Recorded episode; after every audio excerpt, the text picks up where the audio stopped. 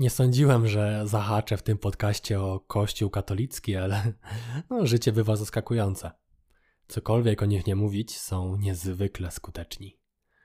Procedura kanonizacji, czyli awansowania zwykłego śmiertelnika do rangi świętego Kościoła katolickiego, musi być bardzo dokładna. Tej decyzji po prostu no, nie da się cofnąć. Aby uniknąć błędów, Kościół wyznacza bardzo ciekawą rolę, jaką jest adwokat diabła. Osoba ta ma za zadanie udowodnić, że potencjalny święty wcale nie jest taki święty.